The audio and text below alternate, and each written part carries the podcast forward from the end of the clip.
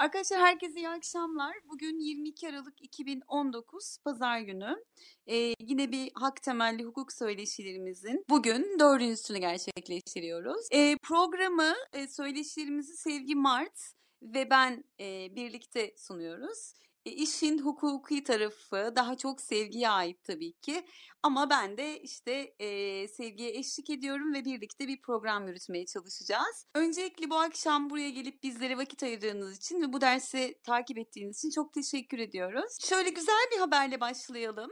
E, bunu sosyal medyadan ve pek çok platformdan duyurduk ama altıncısını gerçekleştirdiğimiz eğitimlerimiz Birleşmiş bir organizasyonu olan Zero Project'ten çok keyifli, çok güzel bir ödül aldı. Bir ödülle layık görüldü uzaktan eğitimlerimiz. Öncelikle bunu sizinle paylaşmak istiyoruz. Bu çok değerli bizim açımızdan.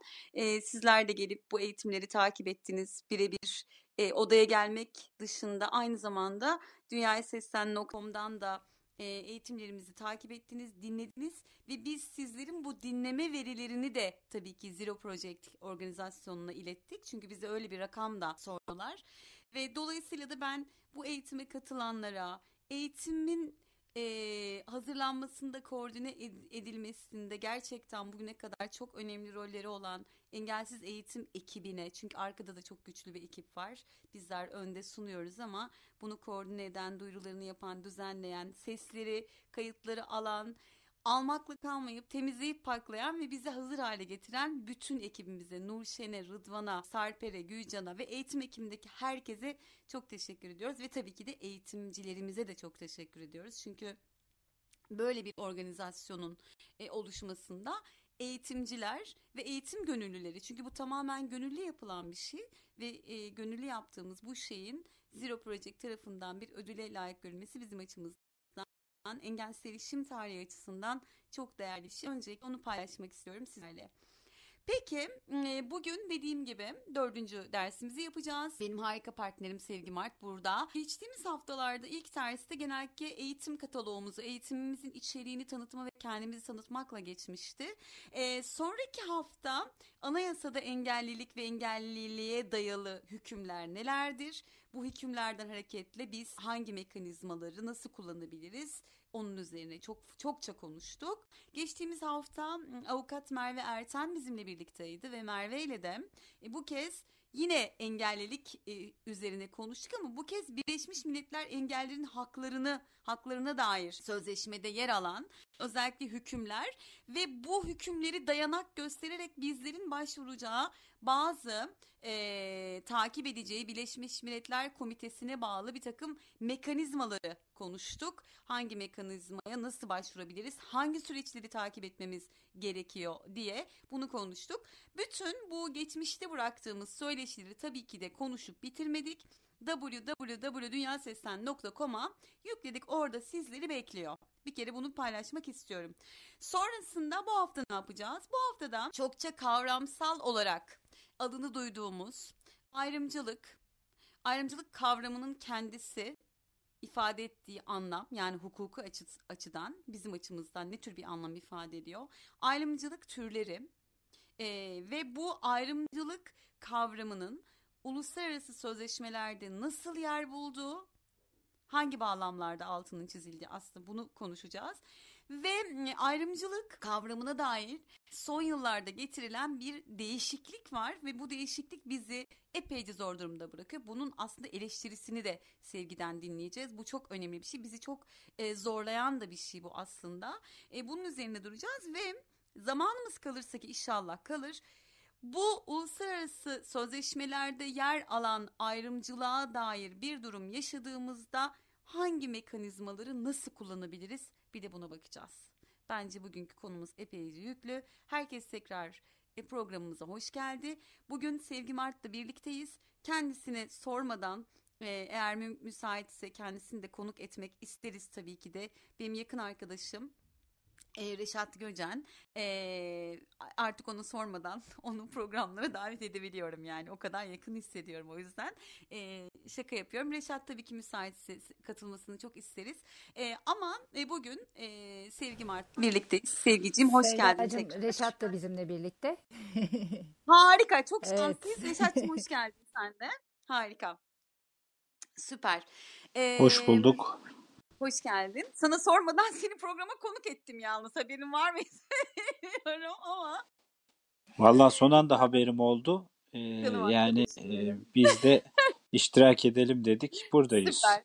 Hoş Elimizden geldin. geldiğince e, bizi dinleyecek olan arkadaşlara e, destek olmaya çalışacağım. Hoş geldin. Her zamanki gibi çok naziksin. Her zamanki gibi. Çok alçak gönüllü arkadaşım. Peki o zaman e, Reşat'a tabii ki dönem dönem pas atacağız. Sevgiyle birlikte pas atacak Sevgi ve ben. E, o zaman e, yavaş yavaş başlayalım diyorum. E, Sevgicim öncelikle şöyle başlasak olur mu senin için de? Bir kere ayrımcılık temelde nedir? Biz nasıl anlıyoruz ayrımcılığı?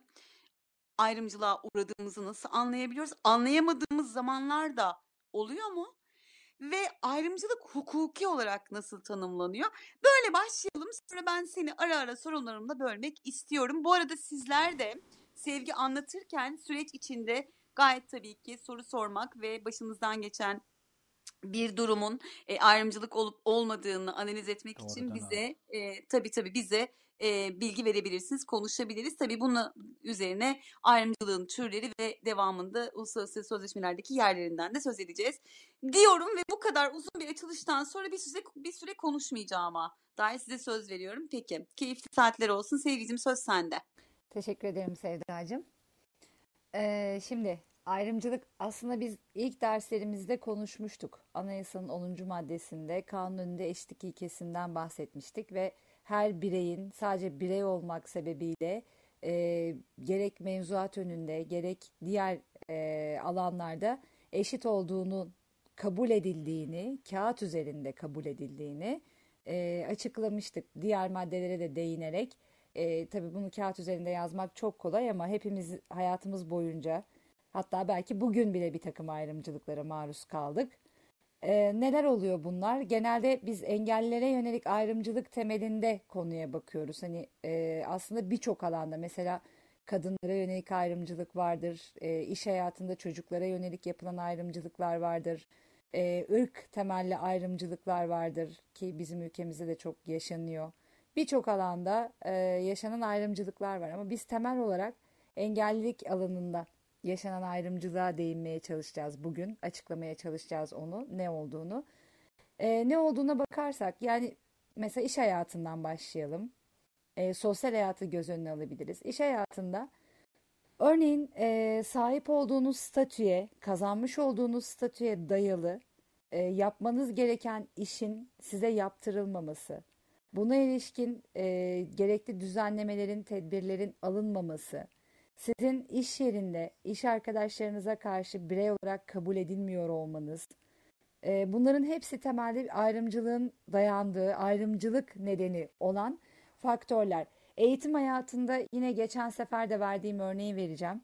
Ee, Aksaray'da yaşanan bir olay vardı biliyorsunuz. Otizmli çocukların okula alınmamaları ve açılan özel sınıfların kapatılmasına yönelik.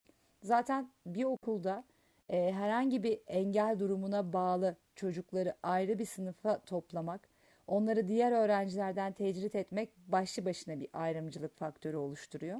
E, günlük yaşamda birçok şeyle karşılaşıyoruz. Hani bu verdiğim temel örneklerden. Hukuki alanda bakarsak, bizim mevzuatımız açısından bakarsak, Türk Ceza Kanunu'nda e, ayrımcılıkla mücadeleye ilişkin bir düzenleme getirildi.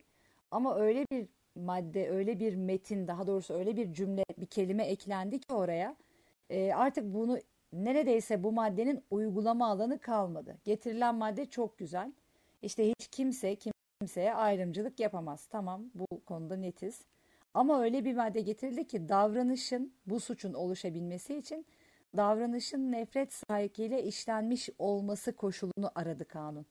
Yani dedi ki tamam sana karşı bir ayrımcılık yapılıyor olabilir ama senin bu ayrımcılığı o ayrımı yapan kişinin sana karşı nefret amacıyla, nefret duygusuyla, dürtüsüyle hareket ettiğini ispat ederek ancak bu suçun işlendiğini kanıtlayabilirsin dedi. Dolayısıyla bunu e, anlatmak özellikle... Nasıl ispatlayacağız bunu sevgicim? İşte e, tam onu söylüyorum. Hani bunu ispat etmek, e, bunu anlatmak yani bir duyguyu bu o kadar zor bir şey ki bir duyguyu ispat etmenizi isteniyor sizden. Yani nefret bir histir, bir duygudur. İşte sevmek gibi, ne bileyim hoşlanmak gibi, üzülmek gibi. E, bunu ispat etmenin yani e, benim bildiğim hukukçuluk anlamında bir hani şundan dolayı nefretle hareket etmiştir. Ancak belki ortada bir şiddet eğilimi varsa ya da çok ağır hakarete varan bir söz varsa, bir davranış varsa belki ispatı mümkün olabilir ki ya ölçülebilen e, bunu, ve gözlenebilen bir şey değil olması lazım. Değil.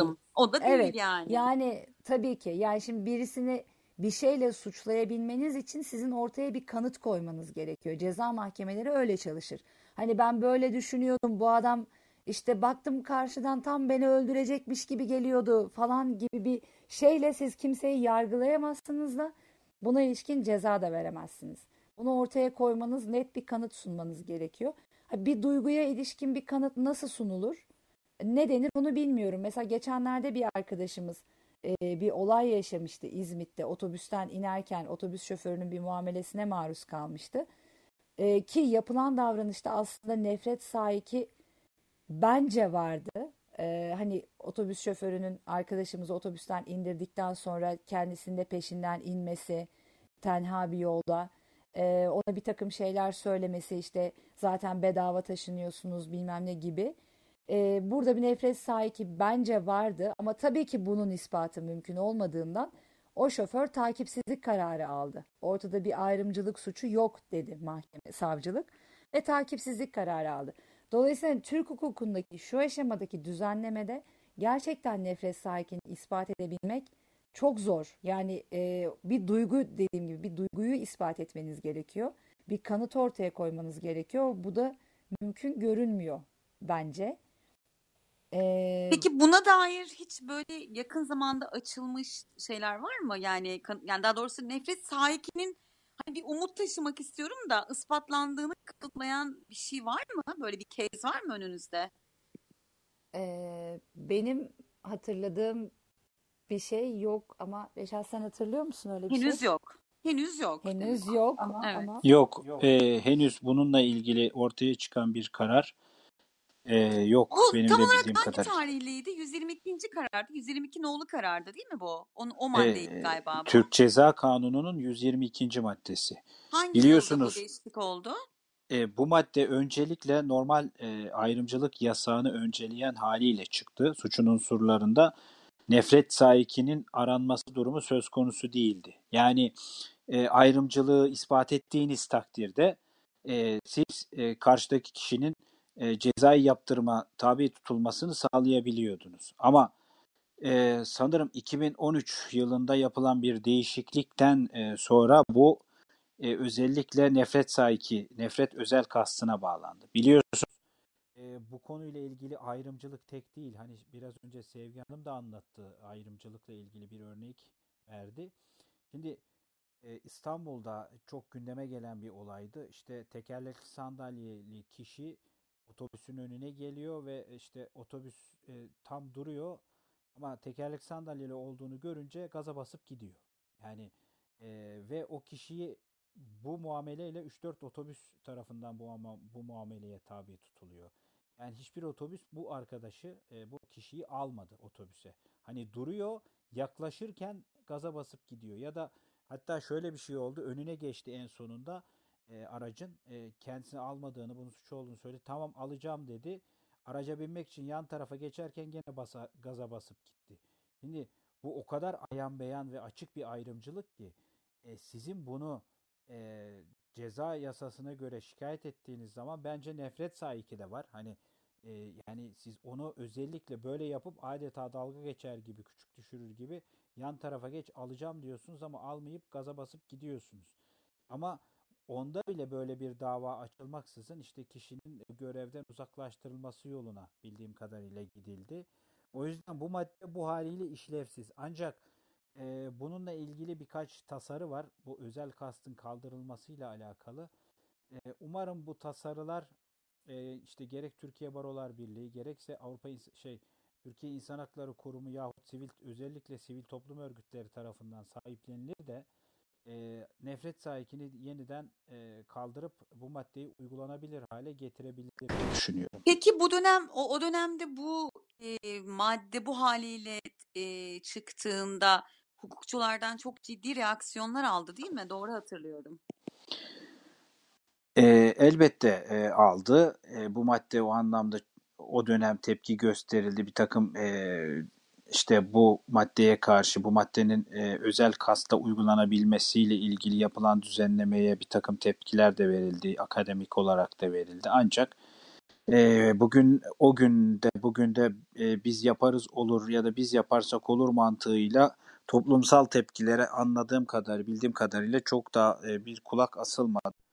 O yüzden e, bizim e, bu maddeyle ilgili özellikle uygulanmasının mümkün olmadığını şekilde iç mevzuatta, iç kamuoyunda anlatmamız gerekiyor. Ee, ve bu maddenin değiştirilmesi için e, işte bir şekilde savunuculuğumuzu, lobiciliğimizi yapmamız gerekiyor diye düşünüyorum.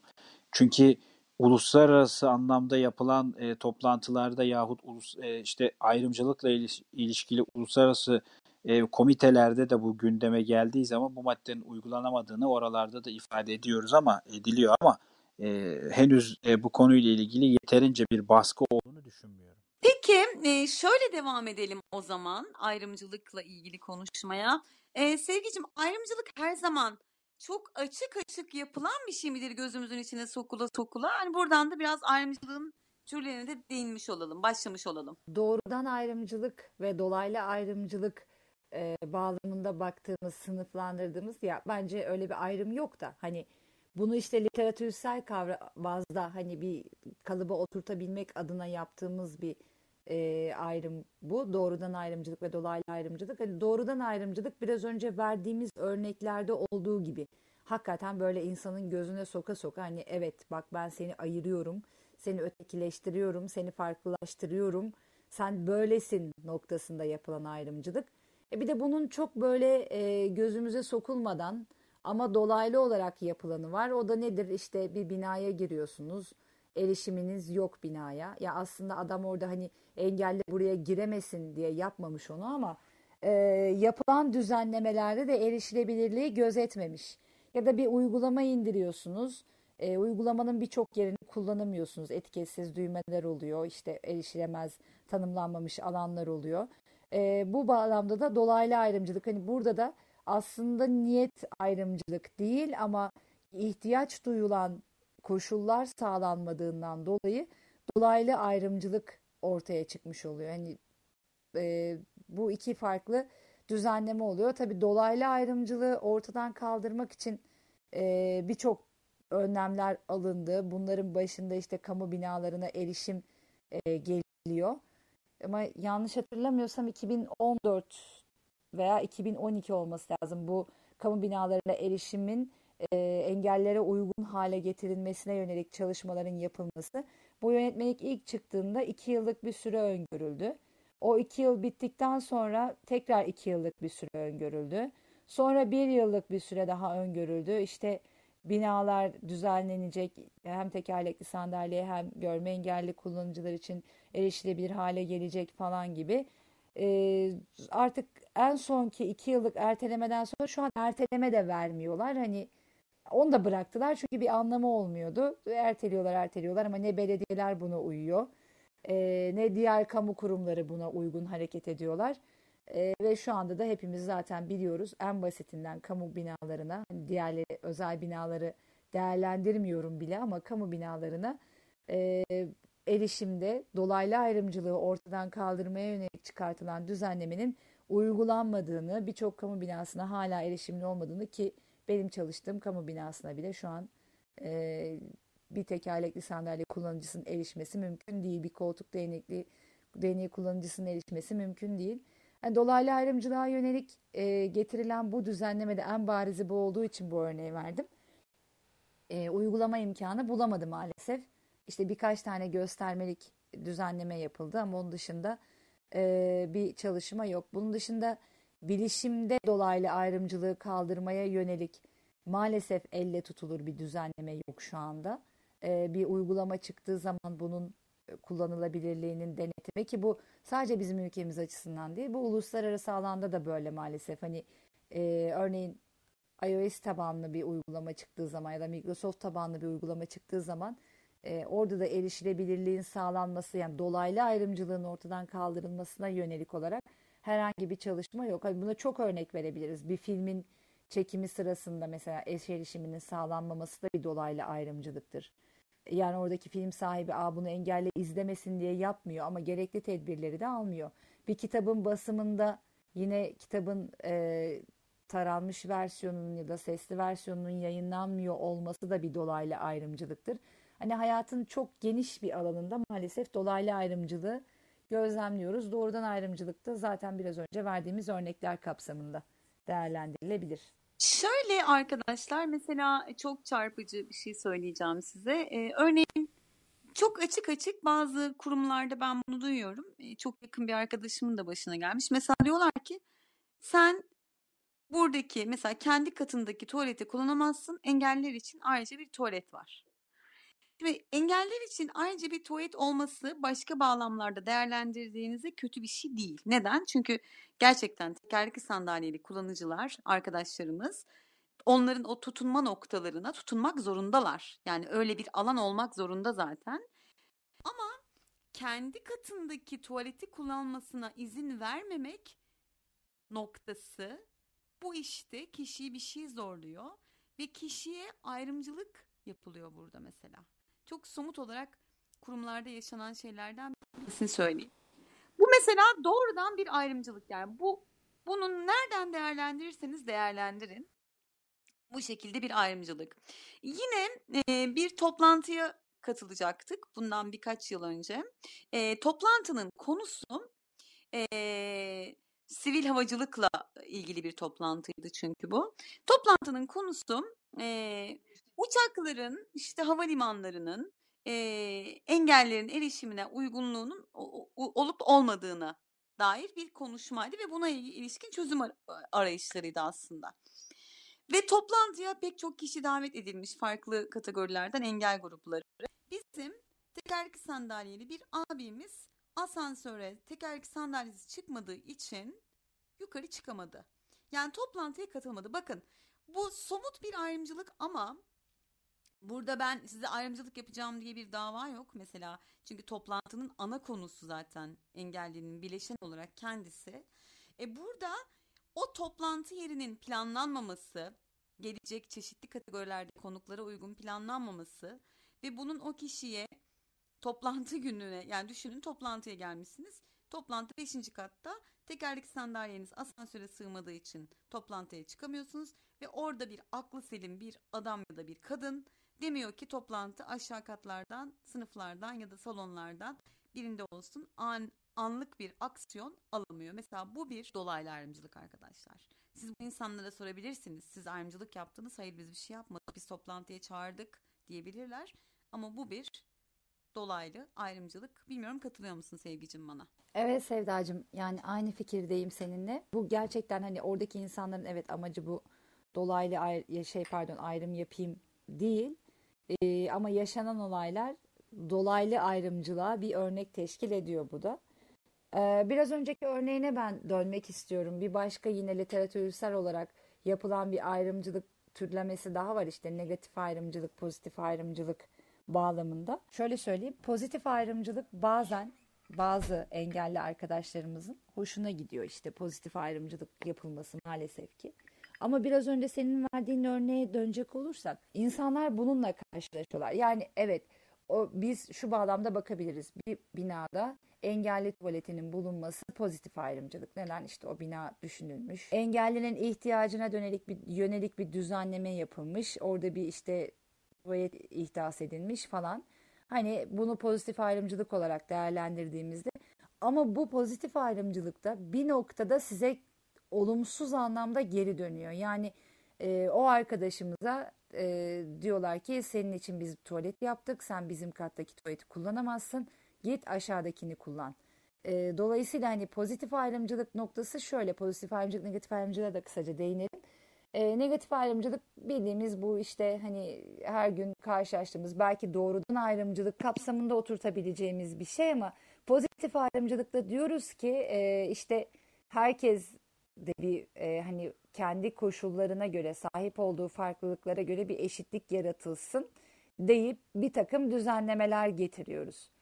E, işte nedir belki eğitimde bir takım ya da işte yani mesela en basit tekrar aynı örneğimize dönelim. Engelli tuvaleti diye bir şey icat ediyoruz. Yani bu aslında her yerde yapılan bütün genel kullanıma açık tuvaletlerde olması gereken düzenlemeyi biz bir lütufmuş gibi Aa, bizim binamızda engelli tuvaleti var deyip bunu bir pozitif hale dönüştürmeye çalışıyoruz. Ya da işte bir vergi indirimi getiriyoruz, bir e, hizmete erişimde indirim getiriyoruz falan gibi.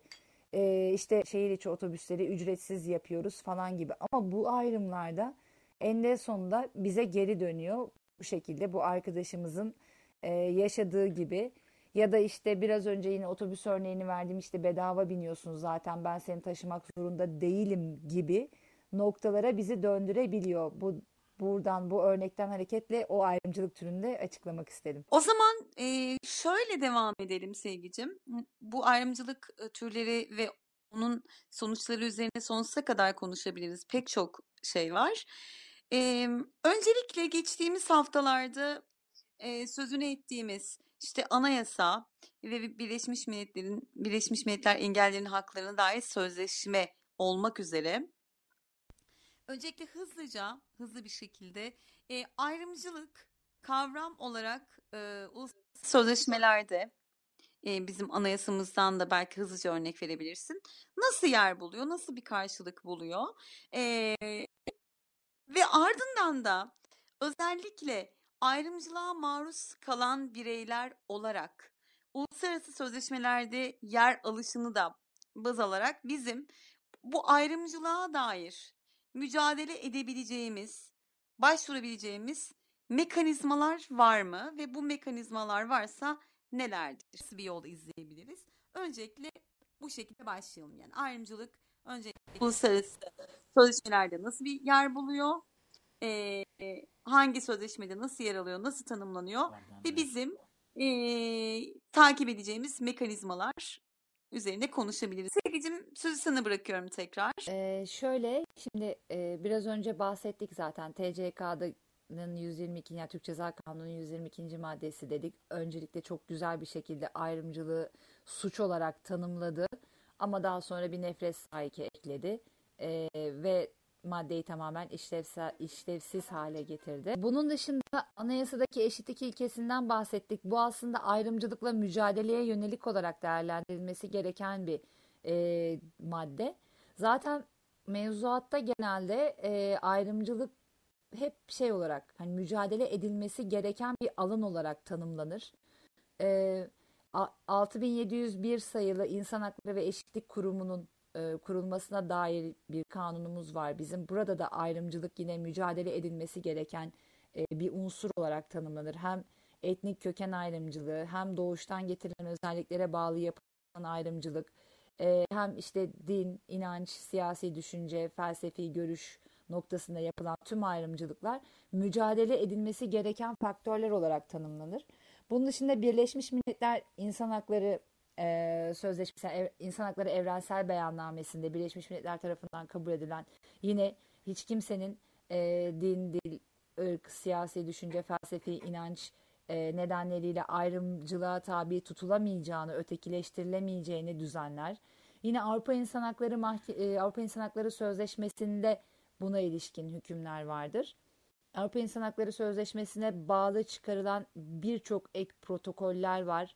E, bunlarda hem cinsiyete yönelik ayrımcılık, e, hem iş hayatında yaşanan ayrımcılık, hem sosyal hizmetlere ulaşımda yaşanan ayrımcılıkla ilişkin, mücadele ayrımcılıkla mücadeleye ilişkin e, birçok ek düzenleme, e, ek protokol daha sonra Avrupa İnsan Hakları Sözleşmesi'ne bağlı olarak birçok ek protokol çıkarıldı. Çünkü başlangıçta yapılan düzenleme hani biliyorsunuz gerek Birleşmiş Milletler İnsan Hakları Evrensel Beyannamesi gerek Avrupa İnsan Hakları Sözleşmesi'nin kabul edildiği dönemler işte dünyanın iki kutuplu hale geldiği e, tam iki, iki büyük dünya savaşının bittiği, e, artık insanların farklı eğilimlere sahip olduğu dönemlere yansıyan, dönemlere tekabül eden süreçlerdi.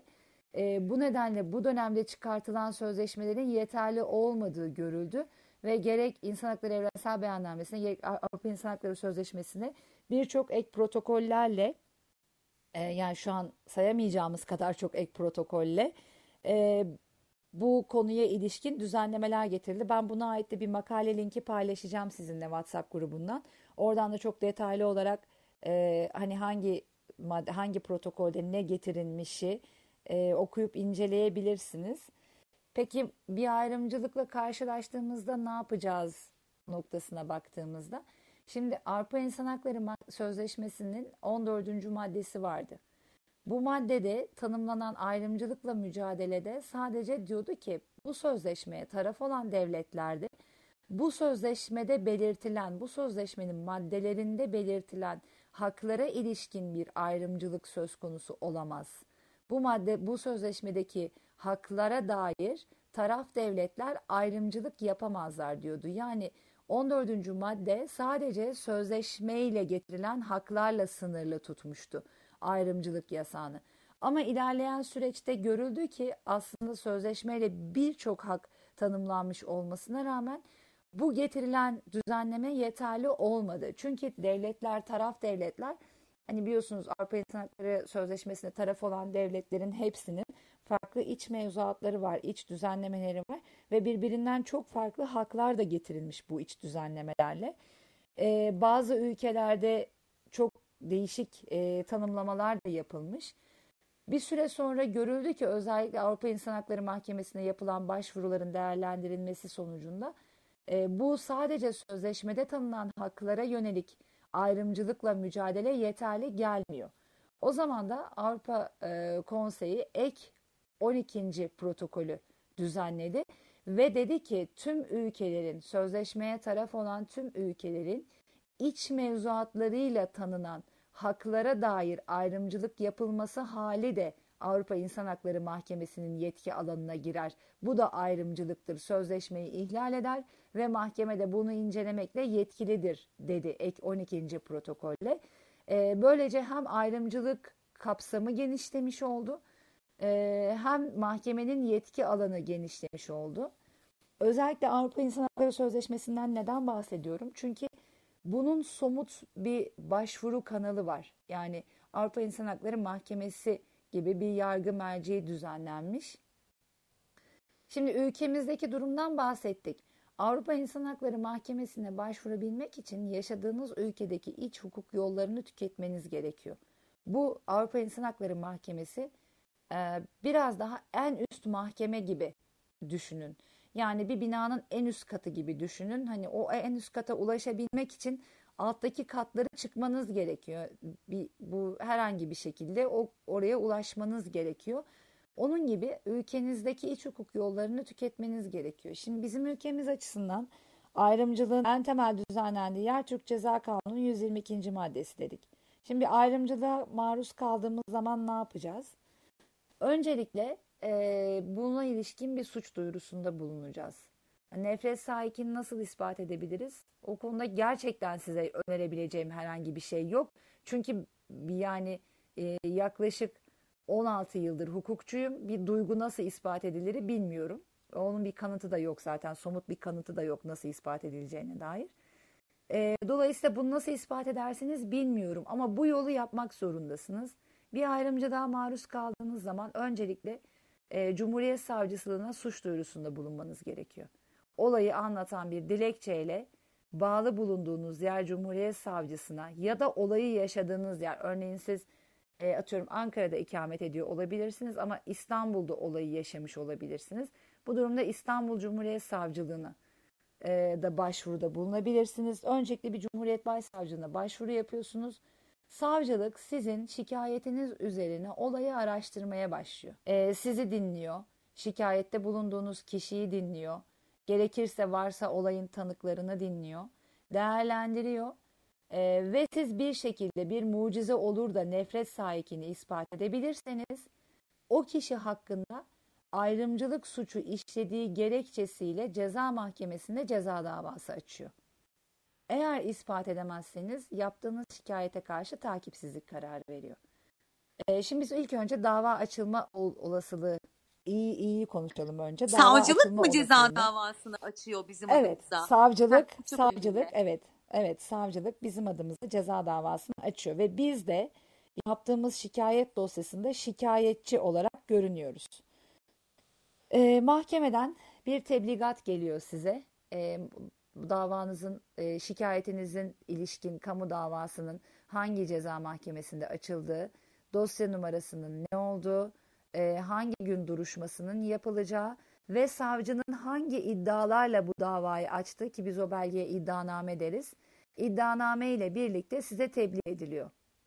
Bu bilgiyi aldıktan sonra siz e, duruşma gününde mahkemeye gidip beyanda bulunabilirsiniz. Evet ben bu kişiden şikayetçiyim.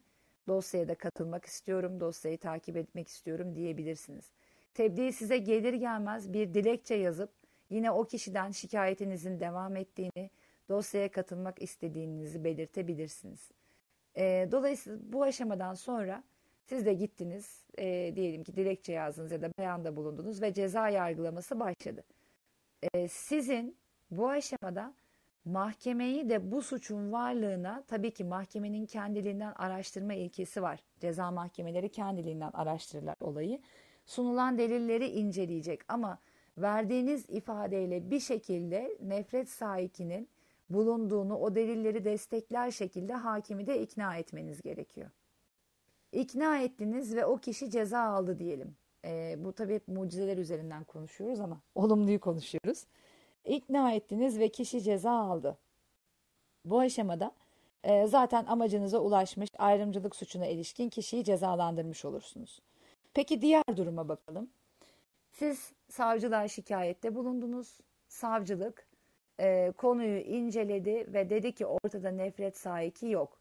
Dolayısıyla dedi ben bu A kişisinin size ayrımcılık yapan kişi hakkında kamu davası, ceza davası açmaya gerek görmüyorum dedi. Talebinizi reddetti, şikayetinizi reddetti. Buna kovuşturmaya yer olmadığına dair karar diyoruz. Tebligat zarflarının üzerinde böyle okuyabilirsiniz. Takipsizlik kararı ya da kovuşturmaya yer olmadığına dair karar diye yazar. E, bu kararı aldığınız zaman yapmanız gereken karar size ulaştıktan itibaren 15 gün içerisinde zaten orada yazar, kararın en altında yazar. Bağlı bulunduğu suç ceza hakimliğine itiraz edeceksiniz. E, bu özellikle İstanbul açısından falan komplikedir. Birkaç tane adliye olduğu için farklı farklı suç ceza hakimliklerine bağlı olabilir savcılık. O zaten size gelen kararın altında hangi suç ceza hakimliğine itiraz etmeniz gerektiği yazar. E, süreye dikkat edin. 15 günlük bir süreniz var. 15 günlük süreyi geçirirseniz usulden yani süre aşımından red alırsınız. Bu durumda da Avrupa İnsan Hakları Mahkemesi'ne gidiş yolunuzda sorun yaşarsınız. Dolayısıyla buna dikkat etmeniz gerekiyor. E, 15 gün içerisinde takipsizlik kararına itiraz ettiniz. Suç ceza hakimliği dosyayı inceler, kararı inceler. Sizin itirazınızı kabul eder ya da reddeder. Ama size şunu söyleyeyim. Ben 16 yıldır hukukçuyum. Ee, yaklaşık 2007'den bu yana da aktif olarak çalışıyorum. Yaklaşık işte 13 yıldır. Ee, 13 yılda kaç kez suç ceza hakimliğine itiraz edip de talebin kabul edildi derseniz herhalde onu geçmez. Yani o kesin reddedilecektir. O gözle bakabilirsiniz. Hele hele böyle bir durumda ki benim çalıştığım alanlar genelde somut suçlar. Hani ispatı mümkün suçlar. Bunlarda bile geri döndüremiyoruz. E, böylesi soyut bir olayda büyük ihtimalle red alacaksınız suç ceza hakimliğinden. Bu durumda artık siz iç hukuk yollarını tüketmişsiniz demektir. Ha şunu yapabilirsiniz. Anayasa Mahkemesi'ne bireysel başvuru yolunu deneyebilirsiniz. Tam onu Bu soracaktım. Evet. Ee, hani olayı yaşadığınız aşamada ama bu da ne kadar etkili olur onu da bilmiyorum. Ama deneyebilirsiniz bunu. Yani şunu söyleyeyim. Anayasa Mahkemesi'ne bireysel başvuru yapmadan önce Avrupa İnsan Hakları Mahkemesi'ne başvurumuzda problem olmayacak değil mi? Bu süreçleri tamamladığımız için. Şöyle. Yani şey diyemeyecek değil mi Avrupa İnsan Hakları Mahkemesi bize? Aa bir de Anayasa Mahkemesi varmış. Bireysel başvuru hakkınız varmış. Onu kullanmadan gelmişsin. Bu mi? ceza yargılaması sürecinde olduğu için genelde ona bakmıyorlar. Yani ceza yargılamasını tamamlı özellikle bir, maalesef maalesef ki bizim ülkemiz gibi adil yargılanmadan e, ve adil ceza kovuşturmasından çok fazla tazminat cezası almış ülkeler açısından ona bakmıyor Avrupa İnsan Hakları Mahkemesi. Yani Anayasa Mahkemesi'ne başvurmuş olma koşulunu aramıyor. Siz burada ceza yargılamasındaki iç hukuk sürecini tamamlamış oluyorsunuz böylece. Ve bu aşamadan sonra da Avrupa İnsan Hakları Mahkemesi'ne e, başvurunuzu yapabiliyorsunuz. Avrupa İnsan Hakları Mahkemesi'ne başvururken de şunu unutmuyorsunuz. Tabi bu yaşadığınız olaya göre değişiklik gösterebilir. Hani sözleşmede tanımlanan bir e, o, hakka ihla, hakkın ihlali nedeniyle 14. maddeyi de kullanabilirsiniz. Ama her ihtimale karşın ek 12. protokolün e, getirdiği düzenlemelerden de e, bahsederek bir başvuru yapıyorsunuz. Yani ayrımcılıkla karşılaştığınız zaman e, izleyeceğiniz süreç bu şekilde oluyor. Bu sözleşmelerin doğasında olan bir şey sevgi. Her sözleşme, bunu genel olarak soruyorum. Kendi içinde yer alan hükümler çerçevesinde mi başvuru almak istiyor? Örneğin Birleşmiş Milletler Sözleşmesi'ndeki bir şeyi dayanak göstererek Birleşmiş Milletler Komitesi'ne biz işte başvurabiliyoruz. Ona dair bir e, müracaatta bulunabiliyoruz. Aynı şekilde Avrupa İnsan Hakları Mahkemesi'ne başvurabilmek için de yine Avrupa İnsan Hakları Sözleşmesi'nde özellikle e, altı çizilen hükümler üzerinden başvuru yapabiliyoruz. Doğru mu anladım ve diğer e, uluslararası sözleşmeleri de değinecek olursak bu böyle midir genelde? Evet böyledir. E, çünkü her sözleşme yani e, yayınlandığı, hazırlandığı zaman buna ilişkin de bir kontrol mekanizması doğal olarak kurmak ister. Özellikle uluslararası yapılar. Çünkü iç hukukta bunu bir şekilde kendi yargı organlarınıza sağlayabilirsiniz ama uluslararası yapılar açısından bir yargı mekanizmasına ihtiyaç duyulur. İşte Avrupa İnsan Hakları Mahkemesi gibi, işte Birleşmiş Milletler Konseyi Komitesi gibi. Dolayısıyla da her sözleşmenin altında zaten bu hani sözleşmeye ilişkin ihlallerin yaşanması halinde neler yapılabileceği ya da e, bazı sözleşmelerde şeyler hani bu sözleşmenin koruyucusu XX kurumudur gibi. E, dolayısıyla bu bunun anlamı şudur hani bu sözleşmeye aykırı davranıldığını gördüğün zaman git o XX kurumuna başvur anlamına gelir bu. E, dolayısıyla her sözleşme kendi koruma mekanizmasını getirir. E, tabii ek protokoller çıkarıldıkları ana sözleşmeye bağlı koruma mekanizmasına tabi olurlar. E, ve bu şekildedir. Yani her sözleşme kendi mekanizmasına tabi olarak işlem görür. Peki e, o zaman şöyle devam edelim. E, öncelikle daha dahaca başkaca üzerine çizmek istediğin başkaca sözleşmeler var mı? Uluslararası sözleşmelerde ayrımcılık kavramının geçtiği başkaca sözleşmeler var mı? Sonrasında da şöyle devam etmek istiyorum aslında. Bunu aslında belki Reşat sen de cevaplayabilirsin. Şimdi e, hukuku bilenler olarak, e, hukuku bilen sizler olarak e, bu tür şeylerin nasıl başlaması gerektiğini, nasıl takip edilmesi gerektiğini, izlenmesi gereken süreçleri, metodolojileri hani çok iyi biliyorsunuz. Ama e, şöyle düşünelim. E, işte az çok ne bileyim okuyup yazan, çizen insanlar ama hukuk bilmeyen insanlar ve e, diyelim ki çok da yaşadıkları yer itibariyle bir hukukçuya da ulaşamıyorlar. Yani bir bağ kuramıyorlar ya da ulaş, ulaştılarsa bile diyelim ki özellikle bu tür konulardaki uzun soluklu mücadeleler aynı zamanda uzun soluklu da para ödemek gerekiyor. Şimdi e, hazır sizleri de bulmuşken mesela bu kişilere nasıl bir yol önerebiliriz? Mesela şimdi sen anlattın sevgi dedin ki öncelikle iç hukuku tüketmemiz lazım. İç hukukta da şu dava türüne göre şu mahkemelere başvurmanız lazım. Onu da bilmemiz lazım. Mesela bu kişiler aramızdaki e, özellikle engelliliğe da e, dayalı ayrımcılıklardan ve buna bağlı yaşanan problemlerden söz ediyorum. Nereden başlamalılar? Yani böyle bir kaynak var mı bu kişileri yönlendirecek? Her zaman bizlere ve sizlere ulaşma ihtimali olmayan. Çünkü bu kayıtları çok uzak yerlerden dinleyecek olan insanlar olduğunu biliyorum. Ama bunun bir kapısı var mıdır? Bir yön, yolu yöntemi var mıdır? Yani ben şuradan başlamalıyım. Önce dilekçemi yazmalıyım. Sonra şu adımı izlemeliyim gibi bir, bir yol var mıdır? Bununla ilgili bir metot var mıdır? Bir ondan söz edelim. Bir de E, ayrıca üzerine çizmek istediğim başkaca uluslararası sözleşmelerde e, ayrımcılık kavramına değinilen başka sözleşmeler de var mı ve nasıl değinmiş? Bunun üzerinde konuşabiliriz. Her ikinizi cevaplayabilirsiniz. Ee, şöyle ifade edeyim o zaman ben.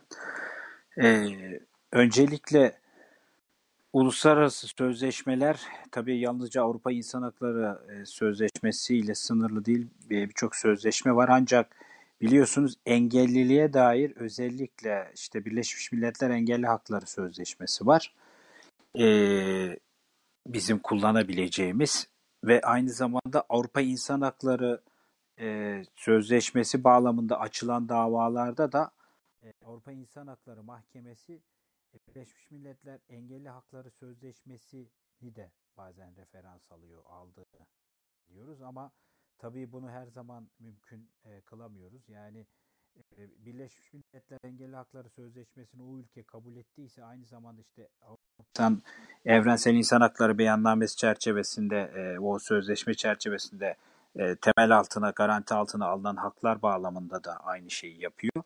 E, bazen bu uluslararası metinleri kullanabiliyor e, Avrupa İnsan Hakları e, Mahkemesi. Ancak bu e, tabii e, sınırlı bir e, durum e, oluyor. Daha çok kendi e, sözleşmesine referans alıyor ve e, bu sözleşmenin yeterli olmadığı durumlarda da ek protokolle sonra çıkan e, düzenlenen ihtiyaçlara göre yeniden düzenlenen alanlarla ilgili ek protokollerle güvence alınan haklara ilgili e, değerlendirme yapıyor. E, bu anlamda altını çizmek istediğimiz e, bir sözleşme de işte Birleşmiş Milletler Engelli Hakları Sözleşmesi'dir. Zira bu sözleşmede de e, işte e, geçen hafta da işlendiği üzere gayet e, ayrıntılı düzenlemeler var. Bunun yaptırımı ya da bununla ilgili kontrol mekanizmasını işte Birleşmiş Milletler Engelli Hakları Komitesi e, değerlendiriyor. Bu komitenin değerlendirmesi ülkelerin ve sivil toplum kuruluşlarının oluşturduğu mekanizmalar ile yapılan savunucu, savunuculuklar çerçevesinde komitenin önüne getirdiği olaylar çerçevesinde yapılıyor. Tabii burada referans alınan özellikle e, kontrol mekanizm, mekanizmasında, denetim mekanizmasında referans alınan olaylar e, bir devletin yani e, başvurucu devletin e, kendisinin düzenlediği rapor ve sivil toplum örgütlerinin düzenlediği gölge raporlar vasıtasıyla oluyor. Tabi devletin düzenlediği raporlar genelde toz pembe ve daha gayet abartılmış, e, her şeyi güzel gösteren raporlar oluyor. Ama Birleşmiş Milletler Engelli Hakları Komitesi'nin e, referans aldığı daha çok raporlar e, bu e, ihlallere maruz kalan ve bunların savunuculuğunu yapan sivil toplum örgütlerinin düzenlediği e, gölge raporlar çerçevesinde bir e, denetim kontroller yapılıyor. Tabii komitenin elemanları ülkeye gelip e, bununla ilgili yapılan şikayetleri, başvuruları ya da e, belli dönemlerde bununla ilgili yapılan e, düzenlemeleri izliyor. E, bununla ilgili kendileri başvuru üzerine rapor tutuyor. Belki bu ayrıntılı bir anlatım içerdiği için ayrıca değinilebilir bir programda. E, böyle bir uluslararası bir mekanizmamız da mevcut. E, bu mekanizmanın e, yanında biraz önce Sevgi de anlattı. E, Avrupa İnsan Hakları Sözleşmesi'ndeki bir takım bu ayrımcılıkları, ayrımcılık e, yasağını harekete geçirebilmek için evet bir ceza mahkemesi ve ayrımcılık yasağı işte TCK 122 mekanizmasını kullanabiliyoruz ama bazen hiç ceza yargılamasının e, bile söz konusu olmadığı durumlarda da ayrımcılık söz konusu oluyor. Peki o zaman ne yapacağız? O zaman iç hukuk yollarını tüketmeyeceğiz mi? Gene tüketeceğiz. Bu sefer de hukuk mahkemesinden e, ve devamında işte Yargıtay, Danıştay, e, idare mahkemesi ise idare mahkemesi Danıştay üzerinden, adli mahkeme ise işte asli hukuk mahkemesi, istinaf mahkemesi ve yargıtay üzerinden iç hukuk yollarını tüketeceğiz. Ve e, Avrupa İnsan Hakları Mahkemesi'ne eğer teminat altına alınan bir haksa, sosyal haksa, ekonomik haksa yahut gene ayrımcılık içeren bir haksa, yani ekonomik veya sosyal haklar bağlamında ayrımcılık içeren bir haksa gene e, bu yolları e, başvuracağız. Örneğin biliyorsunuz e, esasında anayasa tarafından teminat altına alınmış bizim bir oy hakkımız var. Yani e, bu oy hakkı ile ilgili e, yapılan e, açık bir ayrımcılık var ülkemizde. Engellerin tek başına kendi başına bağımsız oy kullanamaması. Biliyorsunuz e, bu bağımsız oy kullanmayla ilgili e, meselenin e, kökenine indiğimizde e, işte oylar e, no, ne yapılıyor? Açık sayım ama e, işte e, oyları gizlilik ilkesi söz konusu. E, oyların kullanılması esnasında gizlilik ilkesine dikkat edilmesi gerekiyor. Ancak e, böyle ilke e, bizim e, oylarımız bakımından anlamıyla kullanılamadığı için gizlilik ilkesi ihlal ediliyor. Dolayısıyla esasında seçimi de sakatlayan bir durum e, söz konusu oluyor ülkemizde. Bunları bile değerlendirdiğimiz zaman e, açık bir ayrımcılık söz konusu. Peki bunlarla ilgili biz bir şey yapabildik mi? Biliyorsunuzdur belki e, işte e, bununla ilgili e, bir Engelsiz Erişim Derneği'nin başvurusu vardı Avrupa e, Türkiye'de işte Anayasa Mahkemesi'ne Yüksek Seçim Kurulu'nun e, oy şablonları ile ilgili aldığı e, karar vardı. Ben bastırmayacağım, siz bastırın diyordu. Daha doğrusu bunların basımının kendileri tarafından yapılması ile ilgili bir zorunluluk e, öngörmediği için kendisi yapmıyordu bu yükümlülüğü. E, sivil toplum örgütlerine ya da dolayısıyla engellilerin kendisine yüklüyordu. E, burada oy hakkının ihlal edildiği ile ilgili bir başvuru yapıldı. Dernek adına ve e, derneğin bir üyesi adına. E, yapılan başvuru e, Anayasa Mahkemesi tarafından reddedildi. E, bu hakkın Türkiye'de özel olarak e, değerlendirilmediği gibi e, bir gerekçeyle e, reddedildi. E, peki e, bununla ilgili işte nereye başvurabiliriz gibi bir sorun çıkıyor. Ortada bir suç yok ama bir ayrımcılık var. E, burada Avrupa İnsan Hakları Mahkemesi'ne başvuru yolu denilebilir ama burada işte bu denemeyi yaparken ne yapacağız? Sözleşmede bu hak güvence altına alındı mı alınmadı mı veya ek protokollerle destekleniyor mu? Ha bir de en önemlisi bu ek protokol ülkemiz tarafından da imzalanmış mı? Bakın birçok mekanizma var. Ee, Sevda'nın da söylediği gibi bu mekanizmaları kullanmak gerçekten bir bilgi, bir deneyim, e, tecrübe ve e, bir e, bu konuyla ilgili bir çalışma istiyor. Peki herkes bunu nasıl yapacak? E, işte normalde bir mekanizma tam anlamıyla çalışsa il, ilçelerde, illerde insan hakları kuruluş, e, insan hakları merkezleri var. Bunlar normalde yukarı doğru e, şeye kadar gidiyor. E, işte başbakanlığa bağlıydı. Artık başbakanlığa bağlı değil. Başbakanlık ortadan kalktığı için. E, ama bunlar devletin kendisini kurduğu mekanizmalar ama içerisinde bir takım bağımsız or, e, şeyler var, kişiler var. Onlar bu çerçevede e, bu mekanizmayı işletmeye çalışabiliyor. Ama bunlar sınırlı. Sonuçta valilik veya kaymakamlık bünyesinde toplanan kuruluşlar, barolar da var içerisinde. Ee, biz hangi hak nasıl kullanabiliriz? Ee, bir ceza yargılaması söz konusuysa e, işte ceza muhakemesi kanunu yani CMK dediğimiz kanunda düzenlenen e, bir e, zorunlu müdafilik sistemi var. Yani avukat tayin ediliyor devlet tarafından ve bu avukatlar barolar tarafından görevlendiriliyor. Ee, bir avukat talep edebiliriz. E, hukuki yardım bu vasıtayla e, bu e, bu şekilde alabiliriz. E, diğer bir hukuki anlamda bir ihlalle karşılaştığımız bir dava açacağımız zaman e, o zaman da eğer maddi durumumuz iyi değilse bunun şartları var. Adli yardım talep edebiliyoruz ve barolardan avukat talep ediyor, edebiliyoruz. Bunun da şartları var. İşte gelirinizin olmaması gerekiyor. Belli bir miktarın altında e, olması gerekiyor e, o şartlar değerlendirilirse sizin e, adli yardım talebiniz kabul ediliyor ve bir avukat e, veriliyor baro tarafından size o davayı yürütmek üzere yalnızca. E, Böyle bir opsiyonun olması çok değerli bir şey bence. Bu söylediğin çok değerli. Özellikle bu adli e, avukat verilmesi daha doğrusu devletin böyle bir şey sağlıyor olması durumu özellikle e, bu kadına yönelik şiddete dair davalarda pek çok kez karşımıza çıkan bir mekanizma ama beni biz bu durumu e, kendi içinde bulunduğumuz durumu da açık ve kesin bir şekilde tanımlayarak ve bunu buna gerçekten ihtiyacımız olduğunu belirterek talep edebiliriz. Bu çok önemli bir bilgiydi. Avukat barodan avukat talep etmek çok değerli bir bilgiydi. Peki devam edelim. Özür dilerim. Barodan avukat talep edebiliyoruz. Bu davayı e, dediğim gibi iç hukuk mekanizmalarının sonuna kadar takip edebiliyor e, bu avukat. Yani işte e, temiz edilmesi, isnafa gönderilmesi, temiz edilmesi gibi. E, ondan sonraki mekanizma için yani işte e, e, Anayasa Mahkemesi'ne başvuru için de e, böyle bir yol izleyebilirsiniz ama ondan sonrası için e, adli şey e, bir avukat tayini devletin böyle bir e, yardım talebi e, yok. Yani Avrupa İnsan Hakları Mahkemesi bakımından bildiğim kadarıyla. Uluslararası bu, bağlamlarda bir destek yok. yok ama iç hukuk yok, bağlamında iç hukuk var. bağlamında bir destek var. Ha zaten bu aşamaya geldiğiniz zaman da şu yolları kullanabiliriz. Yani biliyorsunuz bizim bağlı olduğumuz e, bir takım örgütler var. İşte gerek engelli örgütlerine başvurup e, bizlere ulaşım sağlanabilir. Gerekse e, bizlerin de e, bu anlamdaki tecrübelerinin yanı sıra ayrıca uzman kurumlar tarafından bir takım düzenlemeler veya e, e, bu konuyla ilgili destek gerekebilir.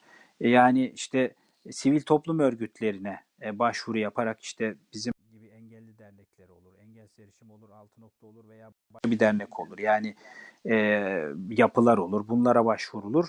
Bir yardım talep edilir. Bir de bağımsız çalışan izleme ve değerlendirme kuruluşları var. İşte e, işte e, Eşit Haklar Derneği gibi veya e, İnsan Hakları Dernekleri gibi oralardan e, bu nevi yardımlar e, talep edilebilir. E, zaten o mekanizmaları kullanmak istediğimizde bunlar karşımıza çıkar ama e, Sevgi'nin de söylediği gibi buralara ulaşmak için öncelikle iç hukuk yollarını tüketmemiz gerekiyor. Oradan başlamamız gerekiyor.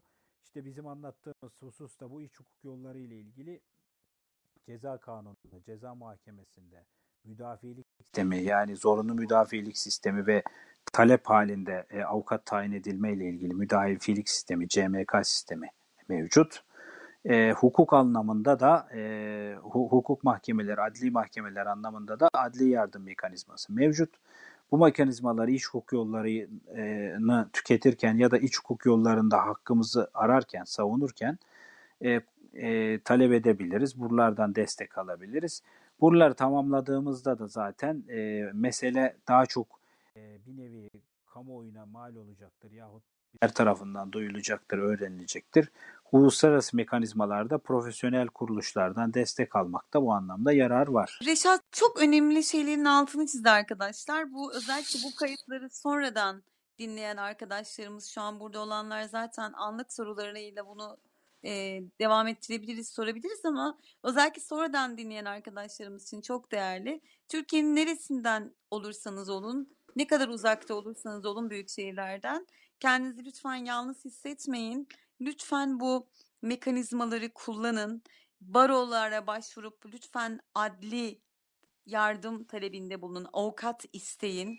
Ee, sizi koruyabilecek, sizi savunabilecek, sizin anlatacağınız olayları hukuku bir dille dilekçeye dönüştürebilecek e, kişilere mutlaka ulaşalım.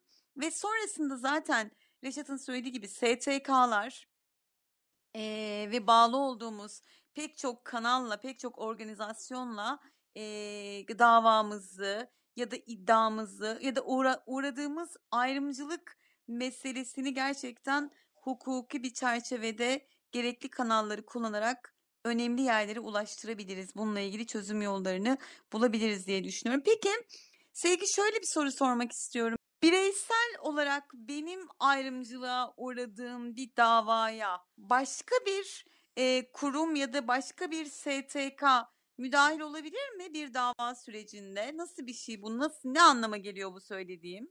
E, sorusunun cevabını nasıl verebiliriz? Bireysel olarak senin açtığın bir davaya e, bir STK'nın dahil olması aslında biz bunu zaman zaman yapıyoruz. Hani ilgili e, bir özellikle engel dernekleri zaman zaman mesela e, yakın zamanda yaptığımız bir çalışma vardı işte sağlık raporu e, yönetmeliğinde meydana gelen değişiklikten sonra bir dava açılmıştı. Buna dahil olundu. Yine noterlerde imza sorununa ilişkin açılan bir dava vardı. Ona dahil olundu. E, bu ne sağlar ya da bu kabul edilir mi, edilmez mi? Ama bunun yanında bunun olumsuzunu yaşadığımız şeyler de oldu. Yani e, bir STK ve aynı zamanda bir birey olarak açılan davalarda işte STK'ya sen e, burada senin hakkı, hak ihlalin söz konusu değil. E, dolayısıyla sen bu davaya katılamazsın yönünde bir karar çıktığı da oldu. Bunu da gördük. e, bunun yanında hani bireyin davasını e, davasına destek anlamında katılımların kabul edildiği olaylarda oldu. Hani bu biraz da olayın niteliğine göre de farklılık gösterebilen bir durum ya da o dosyaya bakan e, hakimin verdiği vereceği karara göre hakimin kendi algısına göre de farklılık gösterebilen bir durum. Çünkü burada şunu net söyleyemiyoruz. Yani evet bir senin bireysel anlamda uygula, uğradığın bir ayrımcılık varsa seninle ilgili ya da senin hak e, senin haklarını savunan bir STK evet bu davaya katılır buna ilişkin de şöyle bir düzenleme vardırı söyleyemiyoruz. Çünkü böyle bir düzenleme yok. E, ama hani talep edilebilir elbette. İlgili STK elbette o kişinin e, açmış olduğu davaya ya da işte yaptığı şikayet mekanizmasına dahil olabilir. Ama ne kadar sonuç alınırı olayın niteliğine göre değişiklik gösteriyor. Peki farklı yerlerde yaşayan ama aynı ayrımcılıklara maruz kalan insanlar için diyelim ki davalar açıldı. Davaların devamı sürecinde devam et, ettirilirken bu davalar birleştirilebilir mi? Yani tek bir dava biçiminde bir dönüşüm geçirebilir mi yoksa bunun da bir prosedürü mü vardır? Şöyle söyleyeyim davaların birleştirilmesi bir takım e, kuralların e, uygulanması yani bir takım e, gerekliliklerin gerçekleşmesine bağlı. Yani e, aynı mahkemede e, daha doğrusu konusu tarafları e, aynı olan e, davalar genel itibariyle birleştirilir. E, onun dışında hani sizin e, işte Denizli'de ayrımcılığa uğradığınız bir davayla İstanbul'da ayrımcılığa uğradığınız bir dava e, tarafları farklı olduğu için e, konu ne olsa bile birleştirilmez. Yani böyle bir birleştirilme söz konusu olmaz ama şöyle bir şey olabilir. Birden fazla kişi aynı olayla ilgili ayrımcılığa maruz kalır. Örneğin bir ÖSYM tarafından yapılan bir ayrımcılık gibi yahut bir devletin kurumu tarafından genel şartlar çerçevesi yapılan bir ayrımcılık gibi. O zaman herkes e, bu anlamda bir menfaati aynı ortak menfaate bağlı olduğu için ve aynı tarafları da e, burada bir konu da aynı olduğu için e, bir sınav ilgili yapılan bir ayrımcılık vardır mesela. E, bununla ilgili bir dava açabilirsiniz e, şeye ilgili kuruma.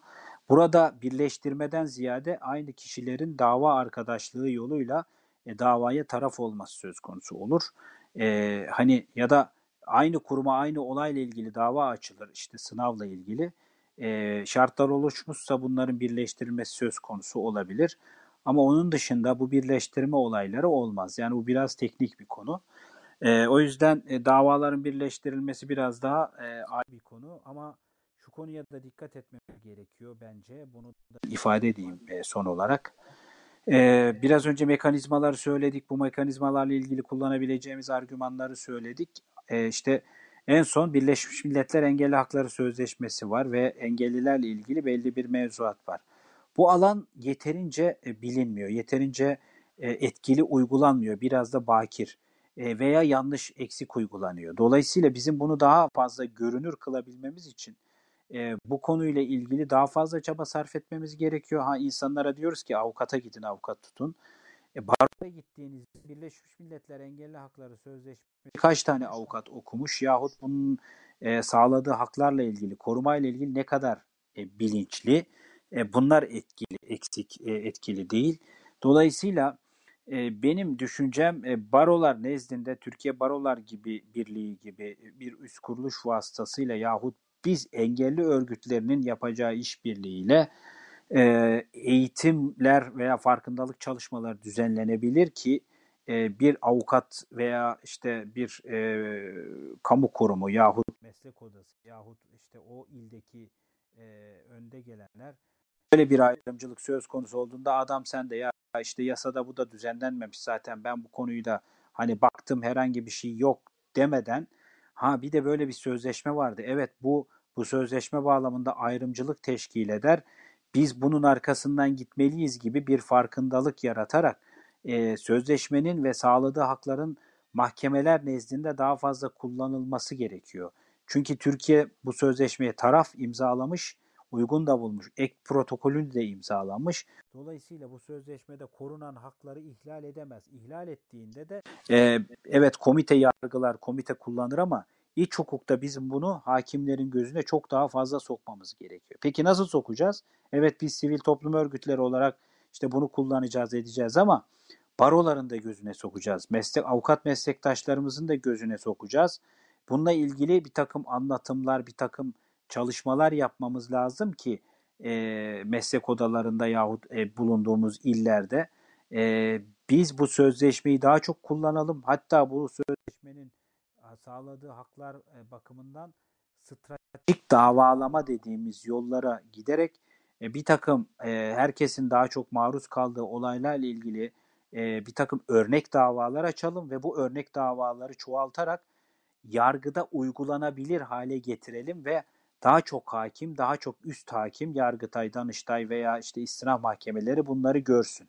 Yani bizim bunu çoğaltmamız gerekiyor. Bu da ancak stratejik davalama dediğimiz özel davalama yöntemleri örnekseme yoluyla yaptığımız e, pilot davalarla mümkün olacaktır.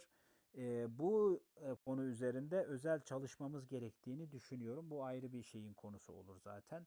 Peki bir de şunu sormak istiyorum Sevgicim. Israrla şunun altını çizdiğiniz anlatılarınızda sen de Reşat da. Bir ülkenin taraf olması, bir ülkenin imza koyması, bir ülkenin o sözleşmeyi tanıyor olması ne anlama geliyor? Yani gerek Birleşmiş Milletler Engeller, Engellilerin Haklarına Dair Sözleşme gerek Avrupa İnsan Hakları Mahkemesi Sözleşmesi gerek bütün bu iki sözleşmeye bağlı ek protokoller bir ülkenin bunları e, bunlara taraf olması ne demek? İmza koyması ne demek? Bunları tanıması ne demek? Bunların hepsi ayrı ayrı kavramlar mı? Ve bunların hepsini kabul etmesi o sözleşmelerdeki yükümlülükleri kabul ettiklerine taahhüt bir e, taahhüt ettiklerine dair bir tür şey mi bir e, kanıt mıdır ve bu sözleşmeleri bu şekilde sanıyorsak eğer bizim iç hukukumuzdaki kadar önemli midir bu sözleşme yoksa üstünde midir? Son olarak bunları evet, da böyle bir konuşup yavaş yavaş toparlayalım istiyorum Anladım. sizin için de uygunsa. Şimdi, Şimdi şöyle, şöyle Sedacığım, uluslararası, uluslararası sözleşmelerin bir ülke açısından anlam ifade edebilmesi için o ülkenin o sözleşmeyi kabul etmesi, imzalaması, onaylaması gerekiyor. Bunu işte kabul etmeni diyebilirsin, imza koyma da diyebilirsin, onaylama da diyebilirsin. Çünkü uluslararası sözleşmeler uluslararası kuruluşlar tarafından e, yayınlanır, çıkarılır, hazırlanır, ilan edilir ve bunların o ülke diğer ülkelerde bu bir, bir nevi bir üst hukuk ya da bir hukuk havuzu, norm havuzu olarak değerlendirebiliriz bunu. Sizin bu havuzdan yararlanabilmeniz ya da o havuza dahil olabilmeniz, e, o odaya bir oda olduğunu düşünelim. O odaya girebilmeniz için e, o odanın anahtarını onaylamanız gerekiyor. Yani o sözleşmeyi kabul etmeniz, ülke olarak imzalamanız gerekiyor ki o sözleşme sizin ve sizin vatandaşlarınız açısından bir anlam ifade edebiliyor olsun. Ee, uluslararası hukukta durum böyledir. Yani Birleşmiş Milletler bir sözleşme çıkardığı zaman üyesi olan ülkelere şunu diyemez. Bunu imzalamak zorundasın ve uygulamak zorundasın. Ya da ben böyle bir düzenleme yaptım bunu sen de uygulamak zorundasın diyemez. Sadece bu e, sözleşmeyi ya da protokolü ya da işte deklarasyonu çıkartır ve der ki ben bunu imzaya açtım. Sen de iç mevzuatını kontrol et, kendini kontrol et. Buna uyabileceksen eğer e, buna uymayı taahhüt ediyorsan gel bu sözleşmeyi imzala ve senin için de geçerli olsun der. Dolayısıyla uluslararası düzenlemelerin bir ülke açısından anlam ifade edebilmesi için o ülkenin o sözleşmeyi onaylamış olması koşulu aranır denetimler sırasında da. Bizim ülkemiz açısından baktığımızda e, uluslararası bir sözleşme usulüne uygun biçimde onaylanmışsa e, kanunlarla eş, eş değerdir. Hatta biz bunu hukuk literatüründe bazı noktalarda itiraza kapalı olduğu için kanunlardan üstün olduğunu değerlendiren e, hocalarda, akademisyenlerde vardır. Dolayısıyla bir uluslararası sözleşme Türkiye'de usulüne uygun biçimde yani işte Türkiye Büyük Millet Meclisi'nden onaylanarak geçerse, resmi gazetede yayınlanırsa ve yürürlüğe girerse ki bir sözleşmenin zaten imzalandıktan sonra bu süreç tamamlanır. E, bu yapıldıktan sonra artık ülkede çıkan herhangi bir kanun hükmündedir o sözleşme ve bizim ülkemiz açısından da bağlayıcılık taşır. Ee, ama dediğim gibi uluslararası düzenlemelerin hüküm ifade edebilmeleri için ülke tarafından kabul edilmesi zorunluluğu var. Dediği gibi Sevgi'nin e, bu sözleşmelerin e, bağlayıcı olabilmesi için adı üstünde sözleşme. Sözleşme kim için hüküm ifade eder? Kira sözleşmesi de aynıdır. İşte başka bir sözleşmede kim imzalarsa onun için e, hüküm ifade eder. İşte ortaya bir sözleşmeyi koyuyorlar. E, kim imzalıyorsa, hangi ülke imzalıyorsa bu sözleşmeyi onun için bağlayıcı hale geliyor. Yani o kişi için artık e, sözleşmedeki kurallar e, o ülkenin vatandaşları için de uyulması zorunlu kurallar haline geliyor. Peki e, Sevginin söylediği gibi artık bu iç hukuk metni oluyor imzalandığı zaman sözleşme. Peki iç hukuk metni olduğu zaman senin kanunlarınla bu sözleşme arasında bir çatışma olursa, bir farklılık, çelişki olursa ne oluyor? İşte o zaman da anayasanın 90. maddesi e, yürürlüğe giriyor. Diyor ki usulüne göre onaylanmış e, sözleşmeler kanun hükmündedir. Bir çatışma söz konusu olursa da e, uluslararası sözleşme ile düzenlenen hüküm kanunun e, üstünde geçerlidir şeklinde bir e, hüküm ifade ediyor. Dolayısıyla çatışma durumunda uluslararası sözleşmenin e, uygulanacağını belirtir. Ama hal böyleyken bizim yargımız, yargıçlarımız e, ülkede bir e, sözleşme imzalanmış olmasına rağmen bilmediklerinden yeterince gözlerine sokulmadığından işte kanunda böyle yazıyor, e, işte efendim kanunumuz böyle düzenlenmiş ya da bu bizim kanunumuzda düzenlenmemiş şeklinde bir takım e, tespitlerle bazen sözleşmede teminat altına alınmış bir hakkın e, korunmasını bu yolla da ihlal edebiliyorlar. Ama bu uluslararası e, üst mahkemeye yahut işte Avrupa İnsan Hakları Mahkemesi'ne ya da e, komiteye gittiğinde sözleşmenin üstün olduğu, açık olduğu için e, bir nevi bu anlamda da e, bir ihlal teşkil ediyor. Yani bunu da e, belirtmiş olalım aynı zamanda. E, bu durumda da uluslararası sözleşmelerin her zaman bir e, çatışma durumunda üstünlüğü söz konusu e, oluyor. Tam benim soracağım soruyu zaten sen cevaplamış oldun. Tam şey diyecektim. Çatışma durumunda nasıl bir yol izleyeceğiz diyecektim ki sen zaten cevapladın sözleşmeyi. E, sözleşmeyle ilgili e, hukuk, daha doğrusu iç hukukun üstünde değerlendirilmesi gerektiğini, iç, iç hukuk kanunlarının. Peki e, arkadaşlar yani konuşulacak pek çok konu var ama ilerleyen derslerde her biriyle ilgili, söyleşilerde her biriyle ilgili farklı e, düzeylerde tartışmaya devam edeceğiz. Öncelikle bunu e, paylaşmak istiyorum. Bugün Sevgi Mart ve Reşat Göcan çok değerli bilgiler verdiler bize. Avrupa İnsan Hakları Mahkemesi, Avrupa İnsan Hakları'nın kendisi ayrımcılık kavramı, ayrımcılık kavramı ve buna bağlı doğrudan ve dolaylı ayrımcılık, negatif ve pozitif ayrımcılık üzerinde durduk. Ayrımcılığa uğradığımız takdirde nasıl bir yol izlememiz gerektiğini paylaştı Sevgi ve Reşat iç hukuk yollarını tüketmemiz gerektiğini özellikle defalarca belirttiler. Bunun çok önemli olduğunu söylediler. Avrupa İnsan Hakları Mahkemesi'ne gittiğimizde Avrupa İnsan Hakları Hakları Sözleşmesi'nde tanımlanmış ve dayanak gösterebileceğimiz bir ayrımcılık e, biçiminin altını çizdiler. Özellikle bunu geçen hafta da özellikle yer vermiştik.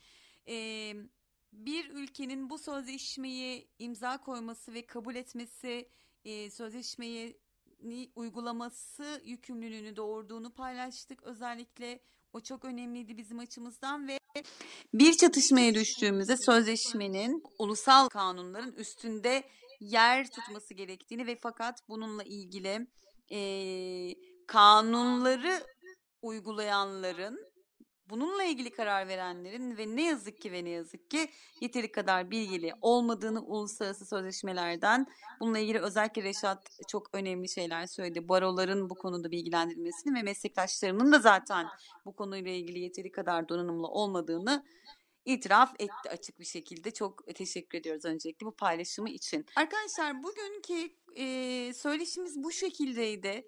E, bu söyleşiyi lütfen dinleyemeyenler, Türkiye'nin dört bir yanına ulaştığımızı gerçekten çok iyi biliyorum ben.